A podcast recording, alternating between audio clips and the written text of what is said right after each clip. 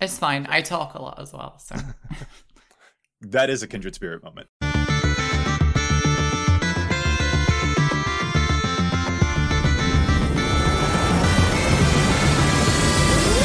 Hello and welcome to the EDH Recast. My name is Joey Schultz, and I am joined today by my fantastic co-hosts. First up, the Titan of Death's Hunger, or possibly just regular hunger. We've got Matt Morgan. So Joey, I, I heard that Apple's developing a new car, but the problem is they're having trouble installing the Windows.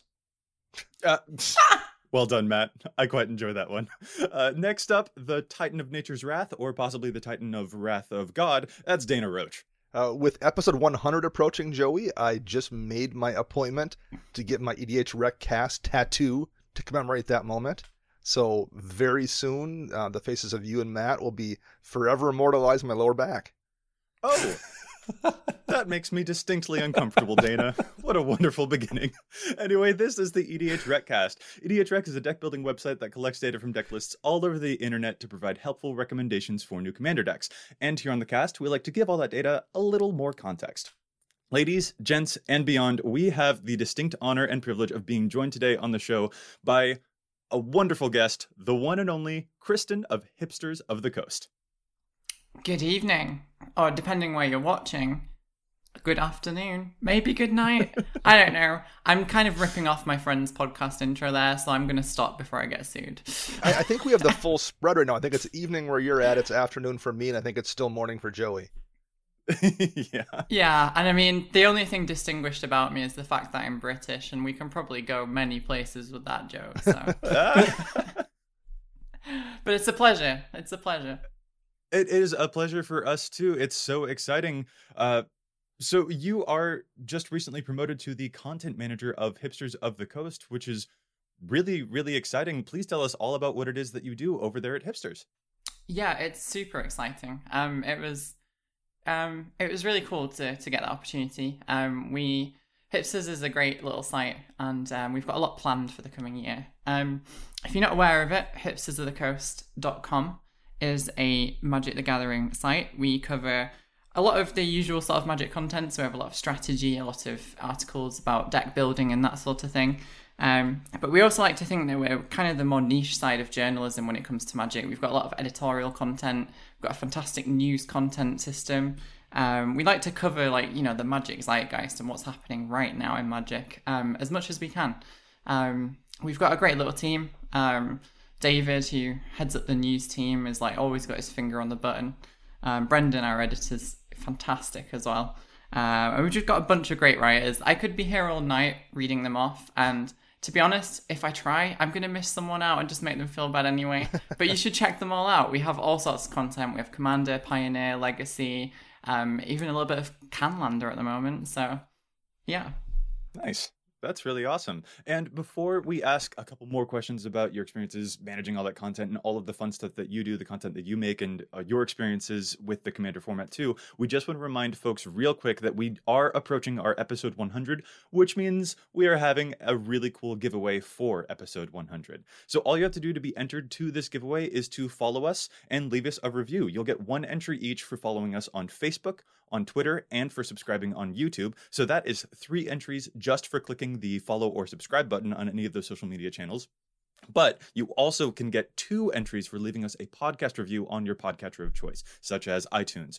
So you have a chance of getting five entries to the giveaway, and we will be picking three winners on our episode 100. Winners can get in touch with us to tell us two things. First, whether they would like an EDH Rec shirt or an EDH Recast playmat, and second, which new commander they will be building. Because we will be putting together a cool jumpstart package, including some of the high synergy and top cards for that commander according to their EDH Rec page to help get your deck jump started. It's really exciting. So pay attention for episode 100 on the giveaway. Subscribe, leave us a review to be entered for it.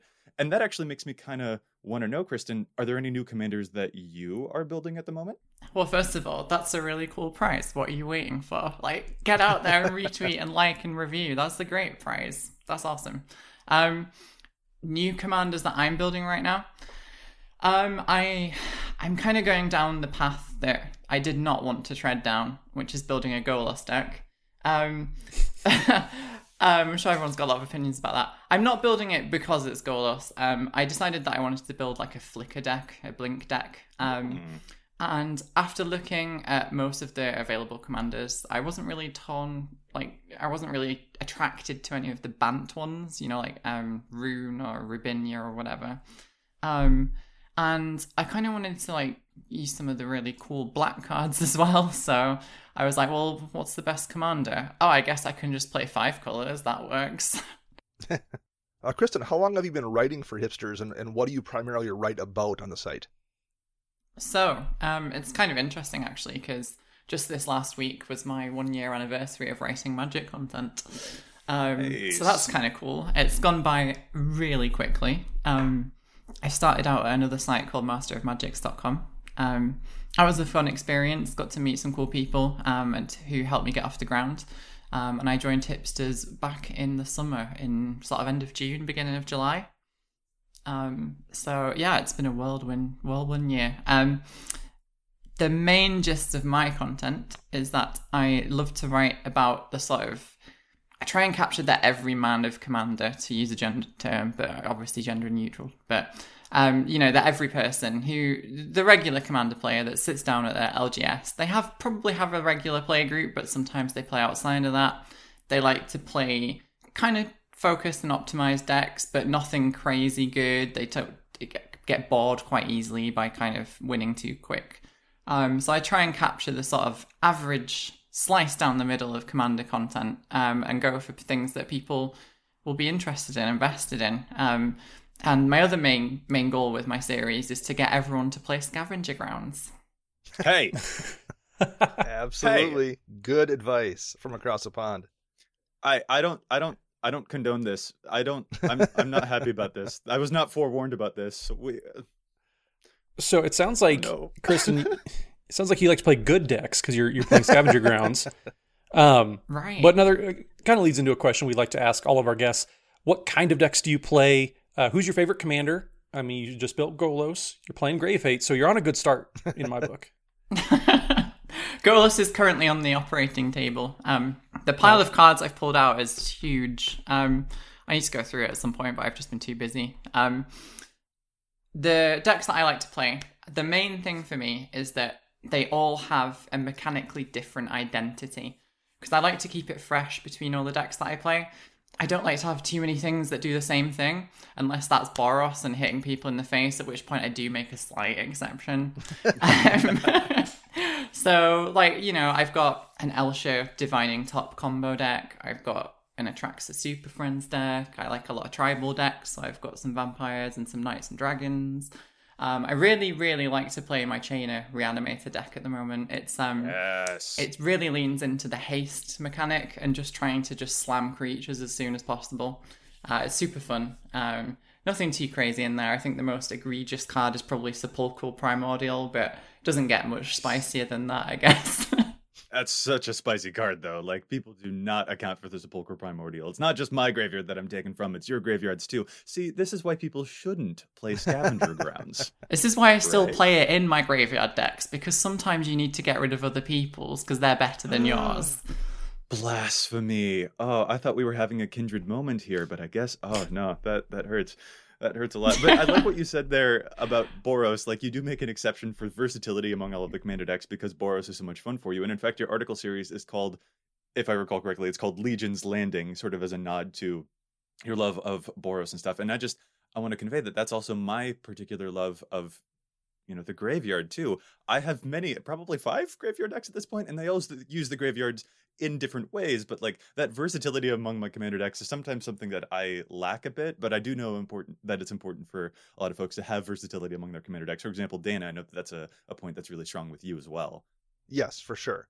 Um, and it gets it gets more and more tricky the more decks you make, because that's just kind of one thing you've checked off the list, and you go to build a new deck, and you're like, well, it's kind of repeating the theme from this previous deck, so it gets challenging eh, once you get up to you know six, eight, ten decks to not revisit something you've already done before. Right, right. I um I recently cut down from like I think I had 13 and I'm back down to like 9 or 10. Um And the the current sort of three part series I'm writing is about conserving design space, and I'm really trying to be quite stingy with it so that I don't end up with decks that do too similar a thing. Because I kind of sat down and I was like, right, well, I really like Alela, I really like Kykar, and I really like Elsha. If I'm not careful, they're all going to be the same bloody deck.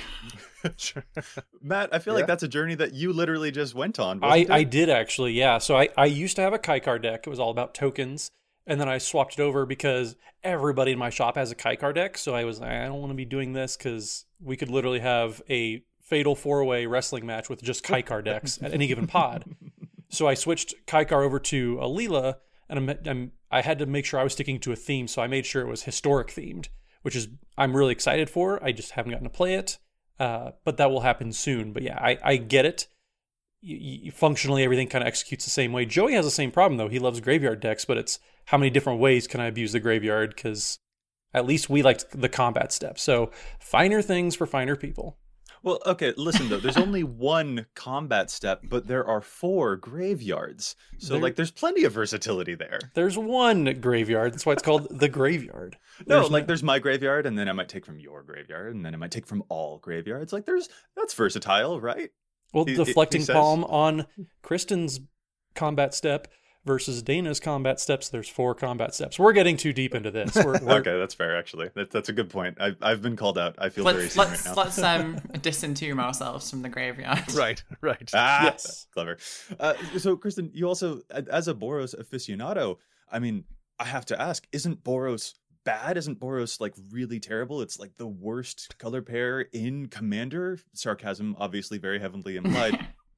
Uh, Um, like, no, there there are definitely weaknesses to it, but I kind of want to ask, like, you know, you love Boros so much, and there are certainly some, you know, deficiencies compared to some other strategies. There are some uh, limitations on the color pair, and I just am kind of curious. Um, some of the cool and unique things that you're able to uh, uncover playing Boros so much, and some of the things that make you love it as much as you do. Sure, sure. Um, it does get a bad rap, doesn't it? I think that most of the bad rap comes from people that are way too spiky to have an opinion in the first place. Um, I'm going to throw that one out there because they just care about winning, right? So they're obviously not going to play anything but Sultai. Um, so for me, like Boros, part of what attracts me to it is I just like some of the flavor. Like I think it gets a bad rep, at least in Ravnica, for like the sort of stubbornness, shall we say, of the of the color pie and the flavor. Um, but I, I do like the idea of you know standing up for standing up for what's right and protecting people that are that are being bullied and that sort of stuff. That's kind of cool. And obviously, angels and knights are cool as well. Um, but I think above all else, to me, playing Boros at a table where you can actually you know play the game, it reminds me a lot of Limited in that you have limited resources. You only have so many things you can do. Um, you don't have an insane amount of card advantage, and you really have to play the game on a lot of different axes to, to win. You have to look at the tempo, um, which is huge. You have to look at who to hit first, who to not hit, who to hit more and do a lot of hitting. That's main, mainly a lot of it. Um, but also just yeah, when to board white, when to not. Um, I've built a lot of recursion into my decks because sometimes blowing up the world is the right option. But yeah, I, I just like the challenge of it. I always feel like I've accomplished something when I win with Boros. Yeah, that that makes sense. It, it's kind of the artisanal guild. It's the one when you want to kind of do things the old-fashioned way and make it a bit of a challenge. You're going to craft that deck by hand versus some of the other com- color combinations. Sometimes feel like it plays itself a little bit. It feels a little machine stamped. Um, Boros very much is a, a, a kind of homespun challenge. You you have to really work at it to to get it the same results you can get somewhere else much easier. Right. I love the way that you phrased that, Dana. Like it's artisanal. Like now I'm just picturing like Hactos and Firesong and Sunspeaker and Feather like on a cheese board or something. Yeah, right. Yeah. at, at your local farmers market is where you would get your get your Boros deck. Yeah, I've heard Tajic's been brewing a, a new special ale. Right. it's called Legion's Edge. Wow. Sorry, they don't get any better. Um, Uh, so, Kristen, from your Legion's Landing article series, are there any particular bits of advice or tips or tricks for Boros players that would be worth passing on here? yeah, so um, I think the biggest one for me is leaning into recursion as like one of your main strategies because you know, people don't think of Boros when they think of a graveyard deck. Um, but there's a lot you can do with the graveyard in Boros. Um, obviously, you've got the mainstay Emeria the Sky Ruin that you can put in your mana base. Um, but also, just like a lot of the high end creatures will bring creatures back with them. Um, and you've also got sp- one of my new favorite cards this year, Sevinne's Reclamation. It's like a mini Sun Titan. Um, you get a couple of opportunities with like, so uh, although like the kind of the age old argument of well, well, how do you sort of reconcile blowing everything up with actually needing a board? Um, you you just have to lean into the fact that if you can plan ahead, you know exactly when to fire off your recursion. You can come out ahead, um, and I think um, if you have access to the the wheel effects for card draw, I know a lot of them are expensive, like Memory Jar and Wheel of Fortune. Those ones are like super good when you lean into this strategy. Um, and you can also hit Magical Christmas Land if you do it on top of a Smothering Tithe and basically just win. uh, that is a nasty combination. I really love that. Yeah. Yeah. So one of the big narratives from last year, and I'm sure you you saw it too, was how how much green got last year. In 2019, it had Great Henge and all these outrageously powerful cards and effects.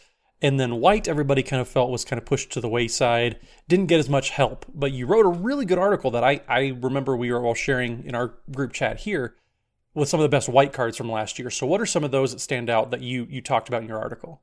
Oh wow. Well, first of all, thanks because I was quite proud of that article too. Um, yeah, there was a couple of people from Wizards actually reached out and were like, "Oh, this is sweet," and I was like, "Yes." Um, I was talking to um, one of the designers who's is it Ari who's now on the Council of Colors for White. Yeah. So, Yes. Yeah, Yeah. he was he he he quite enjoyed that. So I was like, oh, there we go. Nice.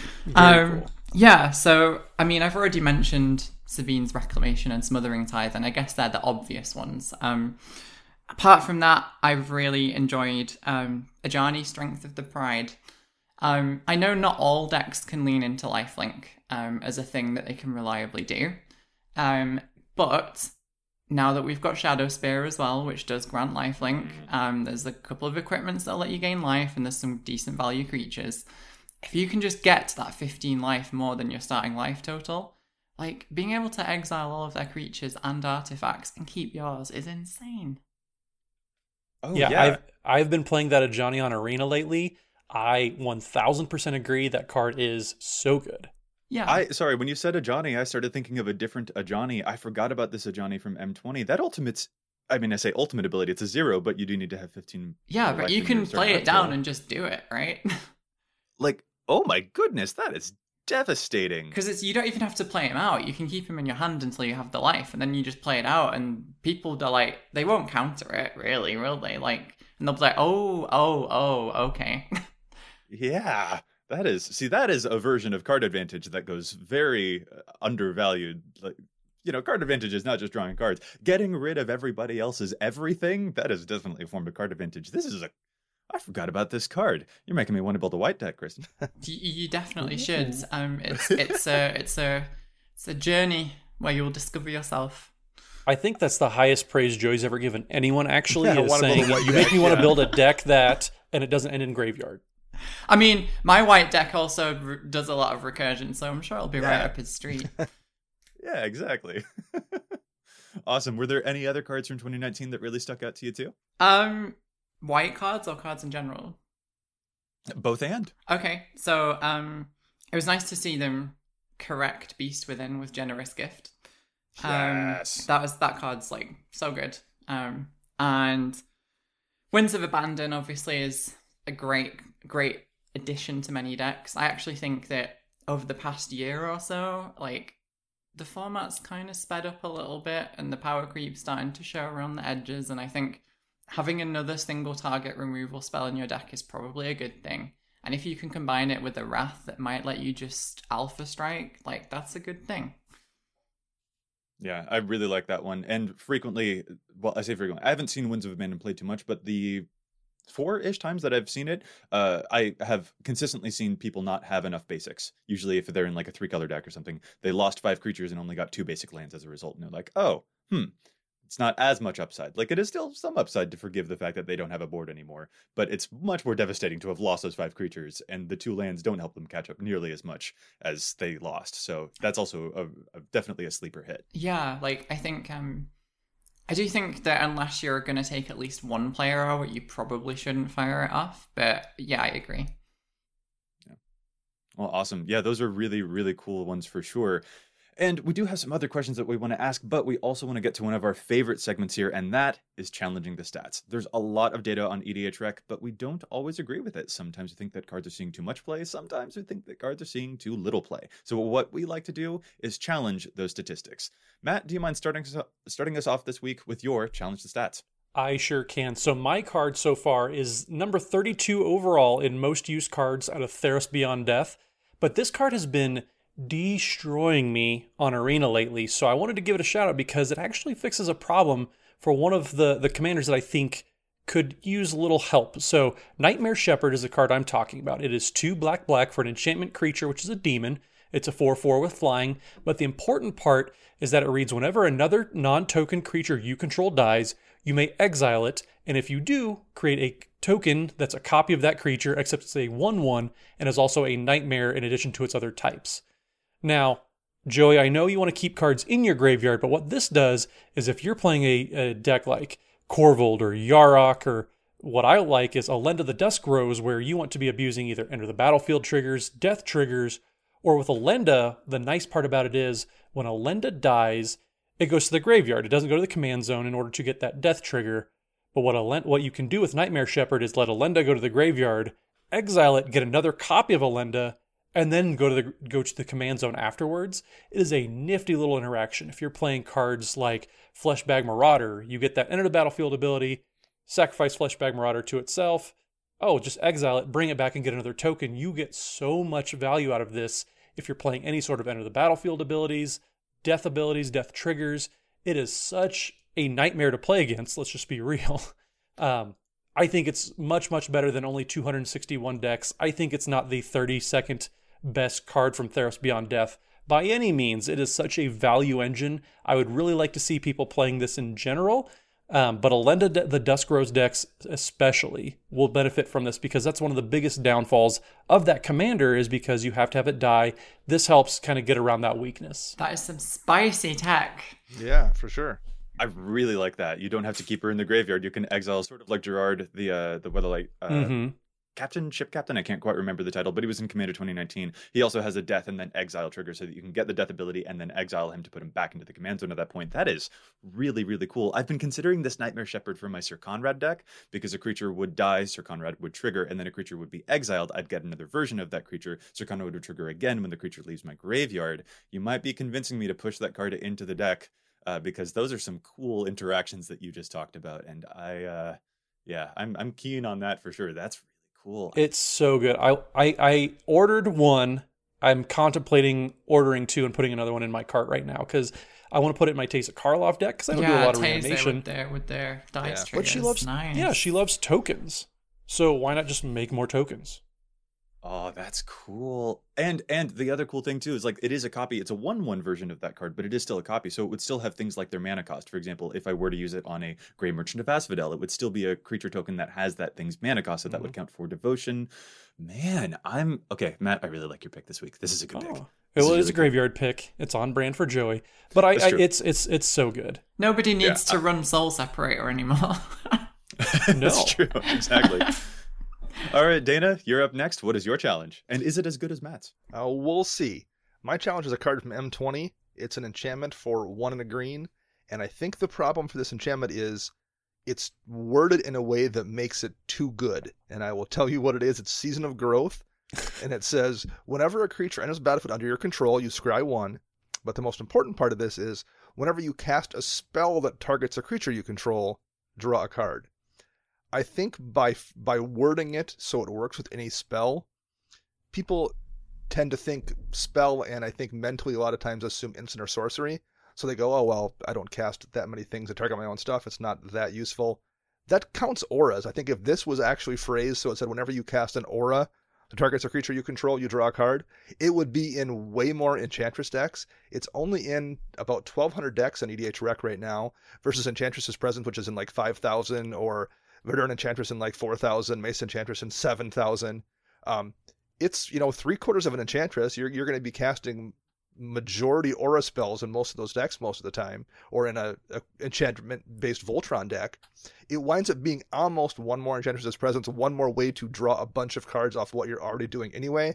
And I think people miss out on how effective it is in those decks because of the fact that it's actually better than it would be if it just said auras. Because it's also going to draw you a card off Soul's Majesty or Berserk or something.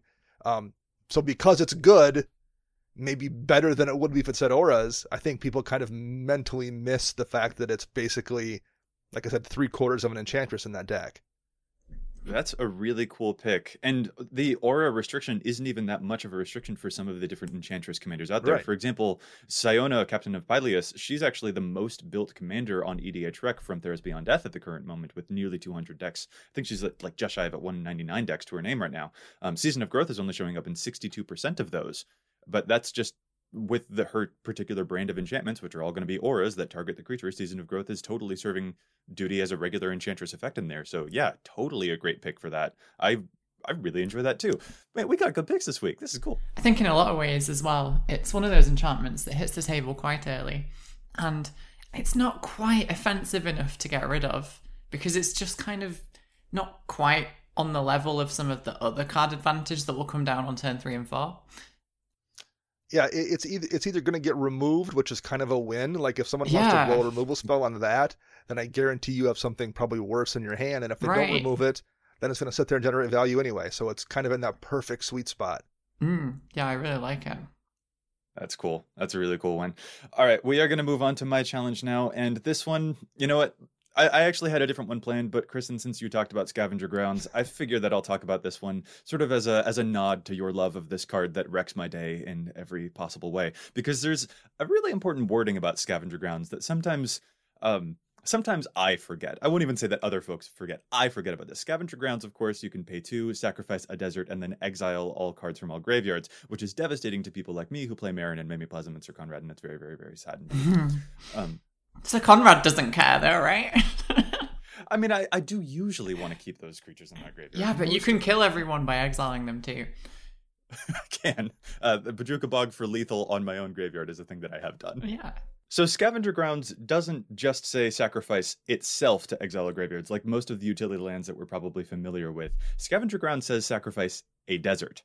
And so my pick this week is actually going to be a challenge. If you are playing Scavenger Grounds, consider also including another desert, like, for example, Desert of the Indomitable or Desert of the Fervent, because those are lands that can cycle themselves if you don't need them. They enter tapped, they tap for just one color of mana, which is usually a big ask, but they are also deserts. And so a friend of mine was able to get me because I saw his scavenger grounds and I was so terrified of it the entire game because my precious, precious graveyard. And I finally pulled a move that I thought would be really cool and tricksy to force him to exile the graveyard and then be able to refill it later. And I didn't realize that he had not just the scavenger grounds in play, but also a desert of the indomitable in play. So what he had actually done is sacrifice the desert of the indomitable. And it was like, oh no, the scavenger grounds is still there. This will be terrible. I'm just completely shut out of this game Yes. just because he had one other desert in his deck. So the specific uh, statistics on this particular one, Scavenger Grounds, is seeing play in a ton of decks, and people should play it, even though it's heart wrenching for me to to to say that. I know it's terrible, uh, but it's only paired with cards like Desert of the Indomitable about 16% of the time in eligible decks, and that just seems a little bit low. If you want to have some extra added utility to your utility lands, this is a really cool trick that you can do to not just keep the graveyards in check once, but twice at very little cost, especially if you're in monocolored decks that would like to play these deserts anyway. It's devastating for people like me if you decide to try it. So, Kristen, since you like Scavenger Ground so much, this might be another thing that you can tell people to run as well. Oh, just hell- one other desert hell can make a difference. Like, And um, there's there, you- there's you like should- 19 other deserts too that you can you know pick and choose which ones work best in your particular deck. yeah. Yeah, I mean, Yeah. I, I would always advocate for taking the cycling ones over like the first cycling card in your mana base at that point. Um, but yeah, as was mentioned, you've got stuff like Endless Sands, which is really cool. Mm-hmm. Yeah, a lot of uh, really annoying utility deserts, and I just it's really sad. I don't like giving people the ammunition that it takes to get me completely out of the game, but I, I am a slave to the statistics. I'm a slave to the data, and I'm a slave to good gameplay. And maybe your article series is just so compelling, and your your, your message is working, Kristen. It's you're you're having a good effect on the world. Anyway, that's enough about my pick. Kristen, would you like to share with us a challenge, the stats at this time? Yeah, sure, why not? Um, I guess the one for me lately that it kind of got on my radar a little bit because I was building my Neheb the Eternal deck recently, and I was like, right, I need some ways to give haste. Um, and I was like, ooh, oh, isn't there a great way to give haste in Throne of Eldraine? Crashing Drawbridge. Um, it's two mana, it's a zero four wall, it's an artifact. Um, you can tap it to give all creatures haste. Um, and the reason I picked it out for Neheb was that I can tap it for the ability and then weld it away with a Goblin Welder or an Engineer and get something else out of the bin, which is fantastic. But over and above that, it comes down early on the curve. You can play it when you're just setting up, and it gives your whole team haste, which is just fantastic. And a lot of colours that don't have access to that naturally can get it in a colourless form. And the reason it came onto my radar was because despite the fact that me and my flatmate both opened a box of Throne of Eldraine, we could only muster one copy between us, which is silly. like, I was actually mad. I was like, why is there not more copies? That's a really cool one. I love putting a pair of boots onto a drawbridge to give the entire team haste. the flavor on that seems a little strange, but that is a really cool way with just one simple creature to give an entire army that you just generated the ability to attack out of nowhere and completely surprise people. This is one that I'm also heavily considering for my Titania deck because the ability to make a bunch of elementals and then give them haste is really important in that deck. That's why I already run stuff like Concordant Crossroads. Having another ability to access haste could be really make or break for a deck like that. Yeah, So it's I the love same. It's the same for Siona, Captain of the Pyleas. You definitely need it in that deck if you're running that combo, and it's only running like just over thirteen hundred decks right now, which is like nothing. Wow. Yeah. Awesome. I love that. These are good challenges. I'm proud of us. These are cool. Well, Kristen, so you you mentioned your pick of the or challenge of stats uh, is is from Throne of Eldraine. What about Theros? Have you had a chance to get any Theros cards yet from Theros Beyond Death? What has stuck stuck out to you as something that seems extra powerful? Uh, what just let's tell us about it.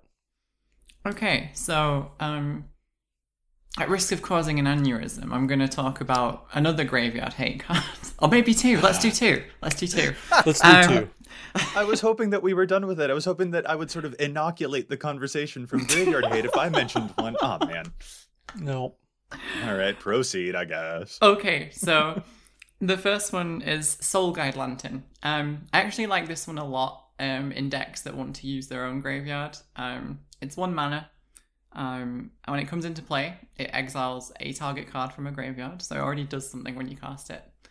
Um, and then you can either, uh, I think, is it pay one and tap it to draw a card and sacrifice it? Or you can just tap and sack it to exile all cards from each opponent's graveyard. So you get to keep yours, which is actually really good. Yeah. It's really good. It's real good. Um, to me, like that kind of beats out Relic of Progenitus in a lot of decks now, and I think the fact that it's so much cheaper means that it will for a lot of people too. Yeah, I, I think when I first saw this, my, my thought initially was it's maybe not better than Relic necessarily, but like in some decks it would be. And then the more and more I looked at what decks I wanted to run it in where I had Relic, the more I kind of realized I just wanted this over Relic pretty much anywhere I wanted this effect. Yeah, it's Yeah. just incredibly efficient. Yeah, and that's one of the reasons that folks are playing the uh the Ashiok, I think, Dream Render, because it can actually mill yourself, prevent other people from searching the libraries, and also exile everyone Mhm. else's graveyard, but not your own. And those are really, really nasty one-sided effects. I thought they were just running Ah. it because they hated fun. Yeah. Oh well, that too. See, exile and graveyards is not fun. We should move away. But you actually mentioned that you uh, you had one more grave hate card that you wanted to talk about. Too. I do, but then I'll, I'll, I'll, I'll you know, I'll, I'll end it on a high note after that, and we'll, we'll talk about some cards that are good with graveyards. Um, so um, the other one that interests me a lot is Erebos's intervention. Um, I think for a lot of players, the main reason they don't run enough graveyard hate is because they can't justify it. They can't find the card slots. And it's something that I don't necessarily agree with, but is a fair argument in the sense that a lot of people have it, so a lot of people must feel the same. Um, one of the reasons I recommend Scavenger Ground so much is because that flies in the face of that. Um, but on top of that, now we've got Erebos's Intervention, which can be a removal spell, and it can hit graveyards. It's great. It does both, and it's a great way to get around indestructible as well because it's a minus minus X minus X spell, which there is a, a lot of running around at the moment. Yeah, yeah, for sure. Yeah, those are those modal spells especially can really be nice to make room for cards. That way it doesn't feel like you have to detract too far from your own personal strategy to make sure that you have good interaction with other people's. So modal spells can be a great way to make sure that you justify including those cards. Um, and even just playing one, even though like playing this card that doesn't feel like it progresses my own strategy and it just gets, you know, slows down some other people's, even just playing one of those can make you realize how powerful and devastating they actually are to other folks, which allows you to progress your own strategy. So some of those modal effects are even more powerful just to sort of open that door in the first place. Yeah, if you can put tempo and proactiveness on one card, you're onto a winner. Awesome. Okay, but you said on a high note, is this next one not a grave hate card? Fingers crossed. Yeah, it's um actually it's an enabler. Um, I mentioned to you that I've got a Chainer deck, and the most obvious card for Chainer from Theros is Gravebreaker Lamia. Um, this one's great. It's Entomb on a body, and it makes spells that you cast from the bin cheaper. Um, so good, so good. Um, I just love the idea of getting back a Direfleet Daredevil for one red mana and just casting something from someone else's graveyard. Like, what, what more could you want? It's great. Um, yeah, that one and Minions Return as well. I think is really cool. The sort of flash flash enchantment, two in a black. Um, you enchant a creature, and when it dies this turn, I think it is it when it dies this turn. Yeah, you get to return it to the battlefield under your control. Yeah, that's really being able to do that as a combat trick is so so useful too. Right. So yeah, like as much as I'm a Boros mage, there's a lot of good black cards in Theros Beyond Death. Yeah. awesome. See, yes, yes, this is this is the correct way, Kristen. Love it. Uh, there, there's another super interesting article of yours that we wanted to talk about too, which was titled um, "Building a Casual Commander Deck Can Be a Challenge," and this was a really interesting concept. Do you mind walking us through the ideas that you meant by that idea that building a casual deck can be more challenging than building a tuned one? Yeah, sure. So I think the main factor that is at play here is that the longer you've been playing Magic, the harder it is to build a casual deck. Not only because you have access to so many good cards and so many good synergies, but also because with that experience comes the ability to really squeeze out the the last drips of value out of a slightly less optimized deck because whether you've played a lot of limited or if you've just played a lot of commander you can do a lot with very few resources. And so just just one like slightly on the borderline powerful card in a casual deck can be really used to great effect by someone who is good at the game. Um, and that that's that's to me that's like the main headline.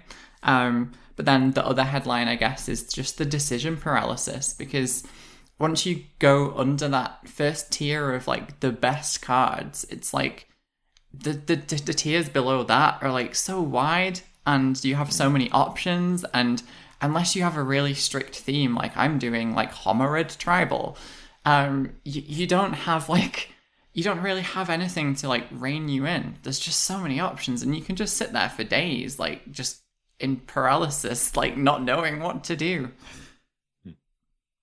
Yeah, that makes sense. I have that paralysis looking for, you know, trying to tune things as much as possible. So the the instinct I think in those moments is that I want to try and uh remove some of the like super optimization to try and relax that experience. So like i don't have to find every single thing of value. So maybe i can just play some of the more fun or pet cards or something like that. But that can also make things potentially more challenging because like you mentioned it is such a wide swath of cards within that category too. So that actually it does make sense that it can sometimes be more challenging to spin backwards a little bit.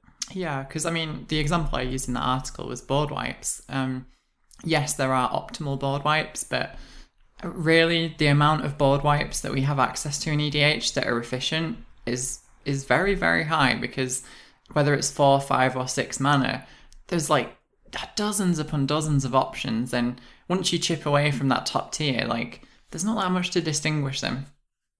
Yeah, the the decision paralysis thing I think is absolutely a really really good point to make about um, building those those down decks because the really great cards kind of eliminate so much stuff, which is you know kind of what you're saying. If you're building a white deck and you just have Swords to Plowshares and just have Path to Exile lying around, well, you're going to put those in your deck and not even really think about like the stuff levels below that.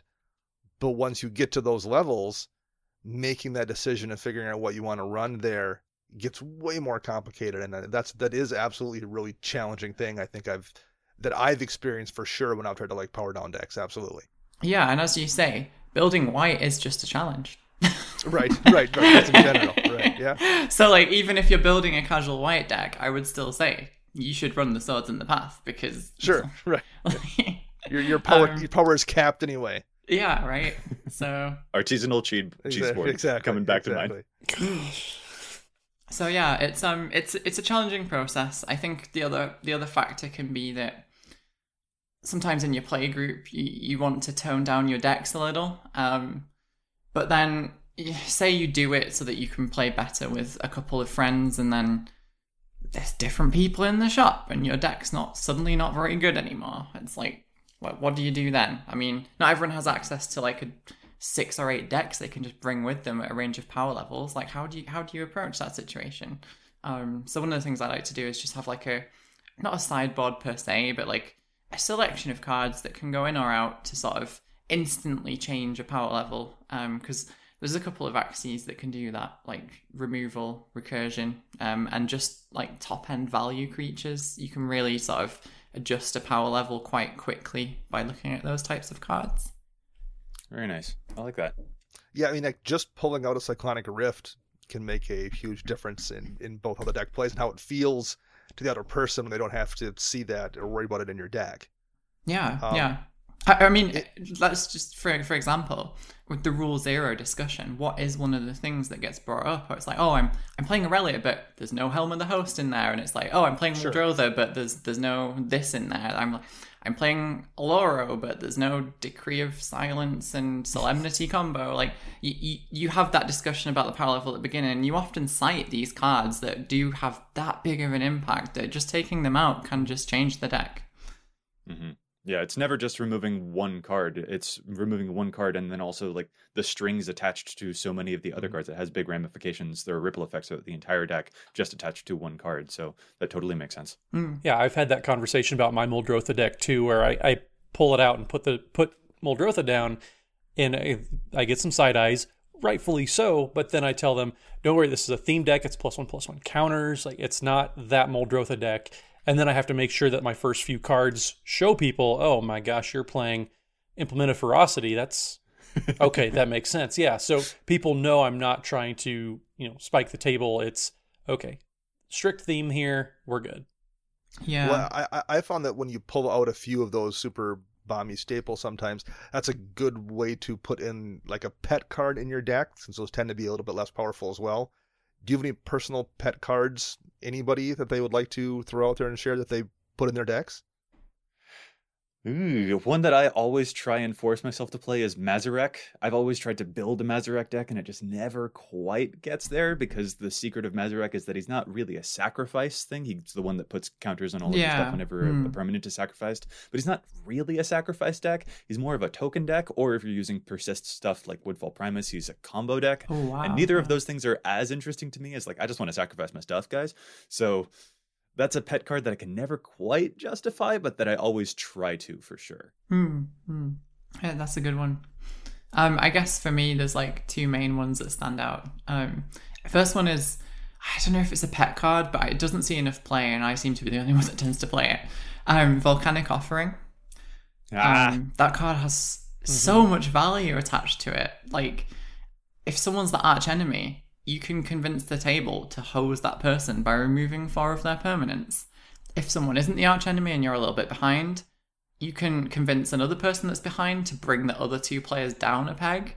It just has so much utility, so much utility. Yeah. I love it. Vul- Volcanic offering five mana instant destroys a non-basic land you don't control and a non-basic land of an opponent's control. Uh, of, excuse me, of an opponent's choice that you also don't control, and it can deal seven damage to a creature you don't control and seven damage to a creature of an opponent's choice that you also don't control. There's no blowback risk on this one. That is such a cool political tool. I've been using that in my group hug deck as well. I really like that pick. That is a really fun inclusion. It's fantastic, honestly. Um, and the other one, which I guess does fall under the pet card category a little more, um, is that I definitely made sure to leave room in my Edgar Markov deck to run New Blood. Um, New Blood is two and two black, and as an additional cost, you have to tap an untapped vampire you control. Uh, but you gain control of target creature, um, and you can replace all instances of one creature type in its text box with the word vampire which is hilarious when someone plays Atla Palani, because then you can just cascade vampires out of your deck because you can change egg to vampire. Oh. Oh, really? Yeah. Oh. Because you don't have to Oh, change the creature type in the text in the type line, you can change it in the text instead. Change the text of that creature by replacing. Whoa, that's that's really ridiculous. And actually, now that I'm I'm recalling, uh, because I've seen New Blood used on a the first sliver, which gives all slivers cascade. Yeah, And yeah. it was changed to vampire. So good. Give all the vampires cascade, which also would trigger Edgar Markov. Yeah, that's a really fun one. If you've got a vampire in the command zone doing like even if it's an incidental vampire or something like that, that Yeah, like- inclusion too. And the thing is, as well, it's like it's definitely one of those cards that if you are trying to optimize an Edgar Markov build, would probably fall by the wayside because it doesn't fit in with the main strategy of just beat people as soon as you're possibly able. Um, and it's also four mana. It's a little bit more costly. It requires you to have a creature in play. But that is what a pet card is. It's for those slightly more casual games. I say with an Edgar Markov deck. it's more of a mid-range build, honestly. Um, I had one the other day, and I, I think this was a card I mentioned on one of our very first shows as a pet card of mine, which is Overwhelming Intellect. And it's a six mana counter spell that only hits creature spells, but you draw cards equal to the CMC of the spell you hit. And especially in like a 75% ish meta where you are going to see people using things like Elesh Norn or Sun Titan or Avenger of Zendikar for kind of win conditions and you can also usually see that coming. You can see when the person gets to that turn seven or eight and they're going to make a move and drop something huge. Holding six mana isn't a lot of fun, but you know, worst case, you hit a four drop or a you know five drop or something that almost always pays for itself. But the other night, I could see the the person playing the Kozilek deck was going to cast Kozilek next turn, so I just held the six mana and drew ten cards off countering their commander. Um, it's Oof. feels amazing when you do that, and it's it's not a card I would definitely run in every blue deck at every power level, but you know, as a pet card in the right situation, it's effective and always hilarious to everybody else Oh who yeah. didn't cast the ten drop as well, which is which is always a great thing about a pet card when other people can you know be delighted by it as well. Yeah, Yeah. at risk of endorsing a card which I think is just way too obnoxiously good, that sounds like it would fit great into an Uro deck. Because you're going to have that much mana way quicker Right. than everyone else. Yeah. So final final question for you, Kristen. You wrote an article about how players should try building decks without using resources on the internet, without deck building sites and all that. Why do you why do you hate us? Why do you hate EDH Rec? Oh, well, I I'm mean, I'm kidding, of course. I, I, I don't I know you don't mean that you hate I mean, all I need, our I need to come clean here. I mean, you have a writer on the staff that writes about Jeskai, which is like the worst color combination. Ooh. Um, Angelo, you've been called out. Oh, for bad. it, it's it's cool because we we rightfully give Angelo routine routine guff on this podcast. So you're fitting right in. Right. I thought I had to, you know, try and blend in. Um, so no, I kid. I kid. Angelo's great. Um, so I, I both love and hate EDH Rec. It's forbidden knowledge. It's the apple from the tree. It's everything that is like, oh, it's just temptation, isn't it? Right? Because like for me, like one of the the main draws to Commander is the self expression, the creativity, and the journey that you go through with the deck building. And I know I'm not in like the absolute majority with that, but I think of the wider group of players that play Commander, I'm probably in one of the majorities. Um, and I think that having that sort of magic to discover and do the, you know, be the cartographer and map things out and figure them out for yourself is like a really rewarding and fun part of deck building.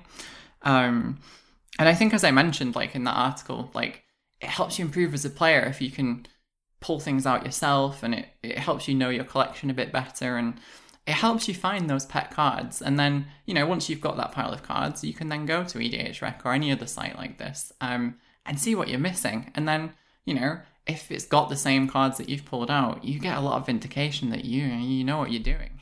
Yeah, I, I use the, the website the same way, like you, you just said.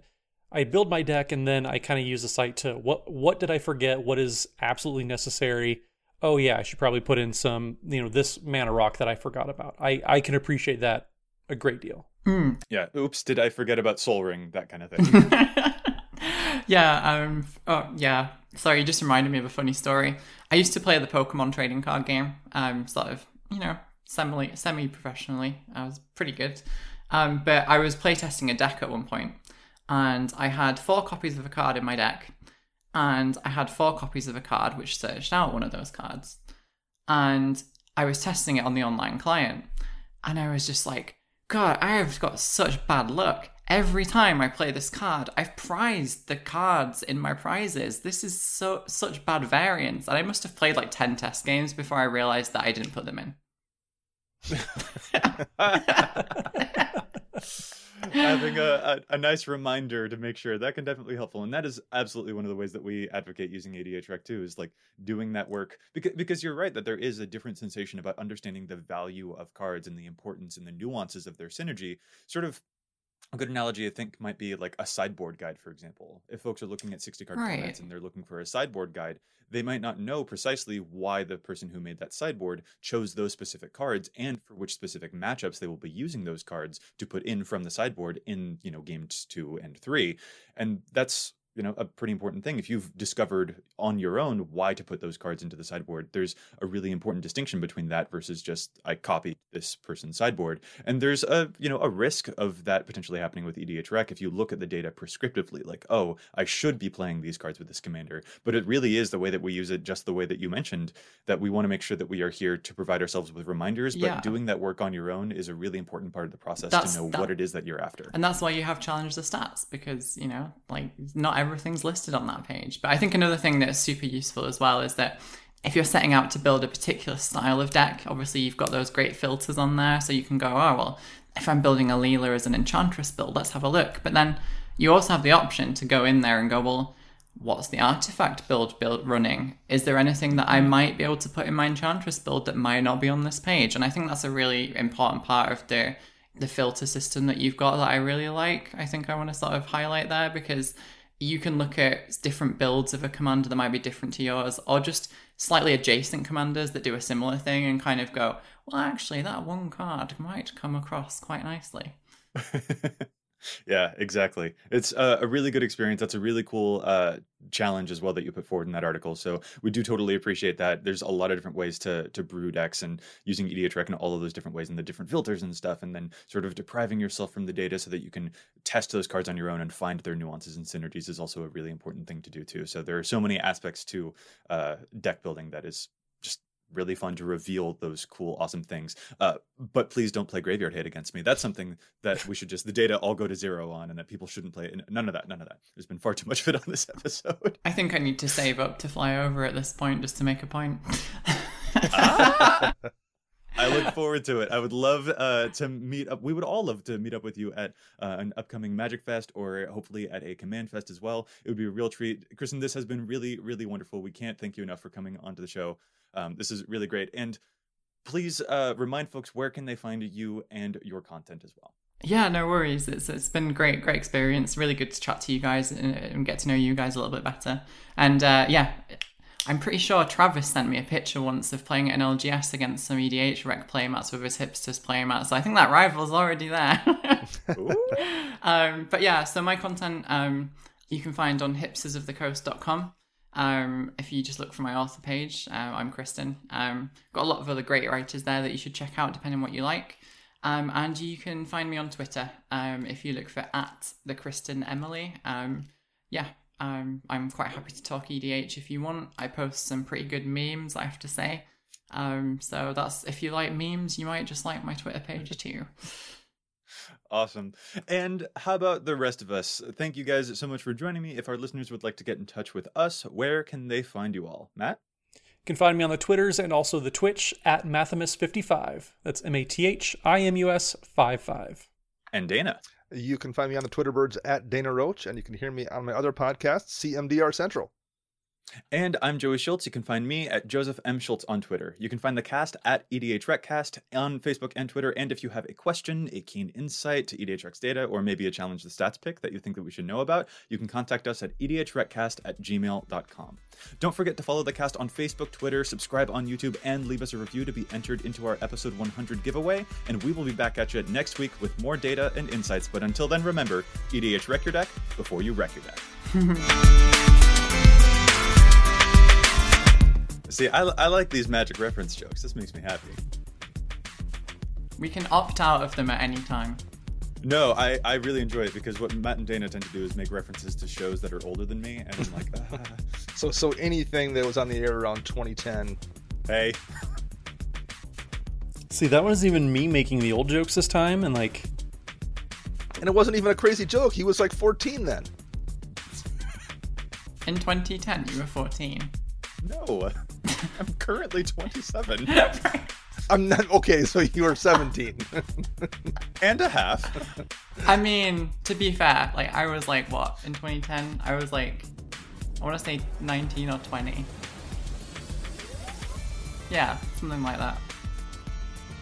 Well, I mean, Dana was 70 in 2010. Joey may have been 14, but Dana was first getting his AARP card, so. right. I'll laugh and pretend to know what you mean. That was when I first got plantar fasciitis.